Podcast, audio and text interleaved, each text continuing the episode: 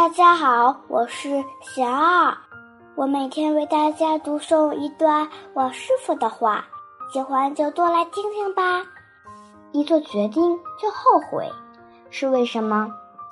我师傅说，看心中总幻想，还有更好的姻缘，不肯接受当下。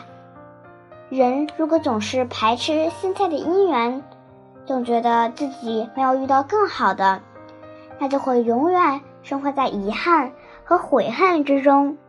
现在总是不满足，就会遗憾，错失了现在。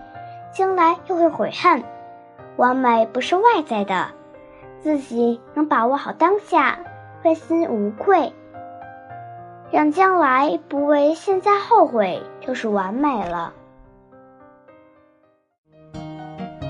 大家有什么问题想问我师傅的，请给贤二留言，贤二会挑选留言中的问题。代为向师傅请教，然后在今后的节目中回答哦。